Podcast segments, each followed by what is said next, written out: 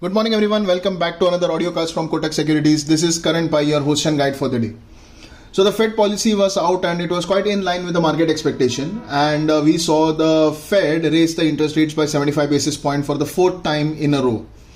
Now, the most important and the most anticipated part of the entire Fed uh, of the Fed policy outcome was the statements by the Fed member in the press conference and uh, the statement suggested that there might be a step down in the size of the rate hikes.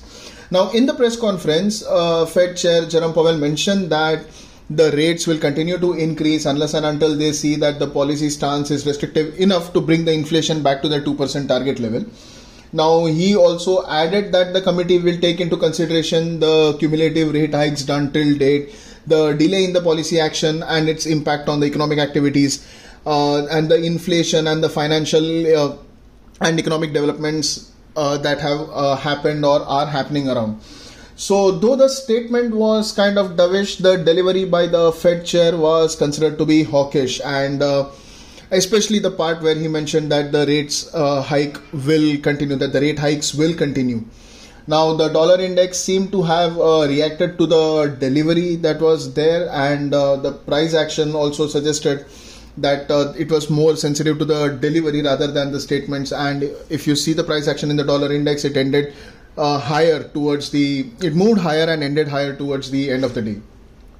So for the USD INR pair, the traders will keep their eyes on the RBI's uh, out of schedule meeting in which they are uh, supposed to discuss the infl- uh, the miss, uh, I mean the inflation target miss, uh, which they have to explain to the government. Now the offshore prices are hinting towards an open near the 82.85 mark and uh, for the day we expect the pair to move somewhere in between 82.70 and 83.15 and uh, this is on November futures front. Coming on to the GBP INR, with the Fed policy out of the way, the pound traders will now shift their focus back to BOE outcome, and uh, the expectation is that the central banks will, uh, the central bank will raise the interest by 75 basis point to curb the multi-decade high inflation. Now, uh, looking at the GBP INR pair for the past five sessions, it has been moving between 94.90 and 96, slight give and take here and there, but that seems to be the broader comfort, comfortable trading zone for the pair. Uh, for the day, we expect the pair to move uh, somewhere in between 95.10 and 95.60 and uh, have a, a range bound bias. Now, coming on to U, uh, Euro INR pair. So, post the Fed policy outcome uh, and the statement by the members, the euro moved lower towards the 0.98 mark. Now, the price action in the euro will be determined by how the dollar reacts to the Fed policy and the statements that have been made. So, more or less, the price action in the euro will be dangling around the price action in the dollar. So, for the euro INR pair, we have been seeing slight drift downside downwards towards the, the 82 mark and uh, which, uh, as you might know, is uh, quite a crucial support. Now, these are again November futures levels. So, for the day, we might expect the pri- pair to move in between 82 and 82.40. Now, coming on to the yen.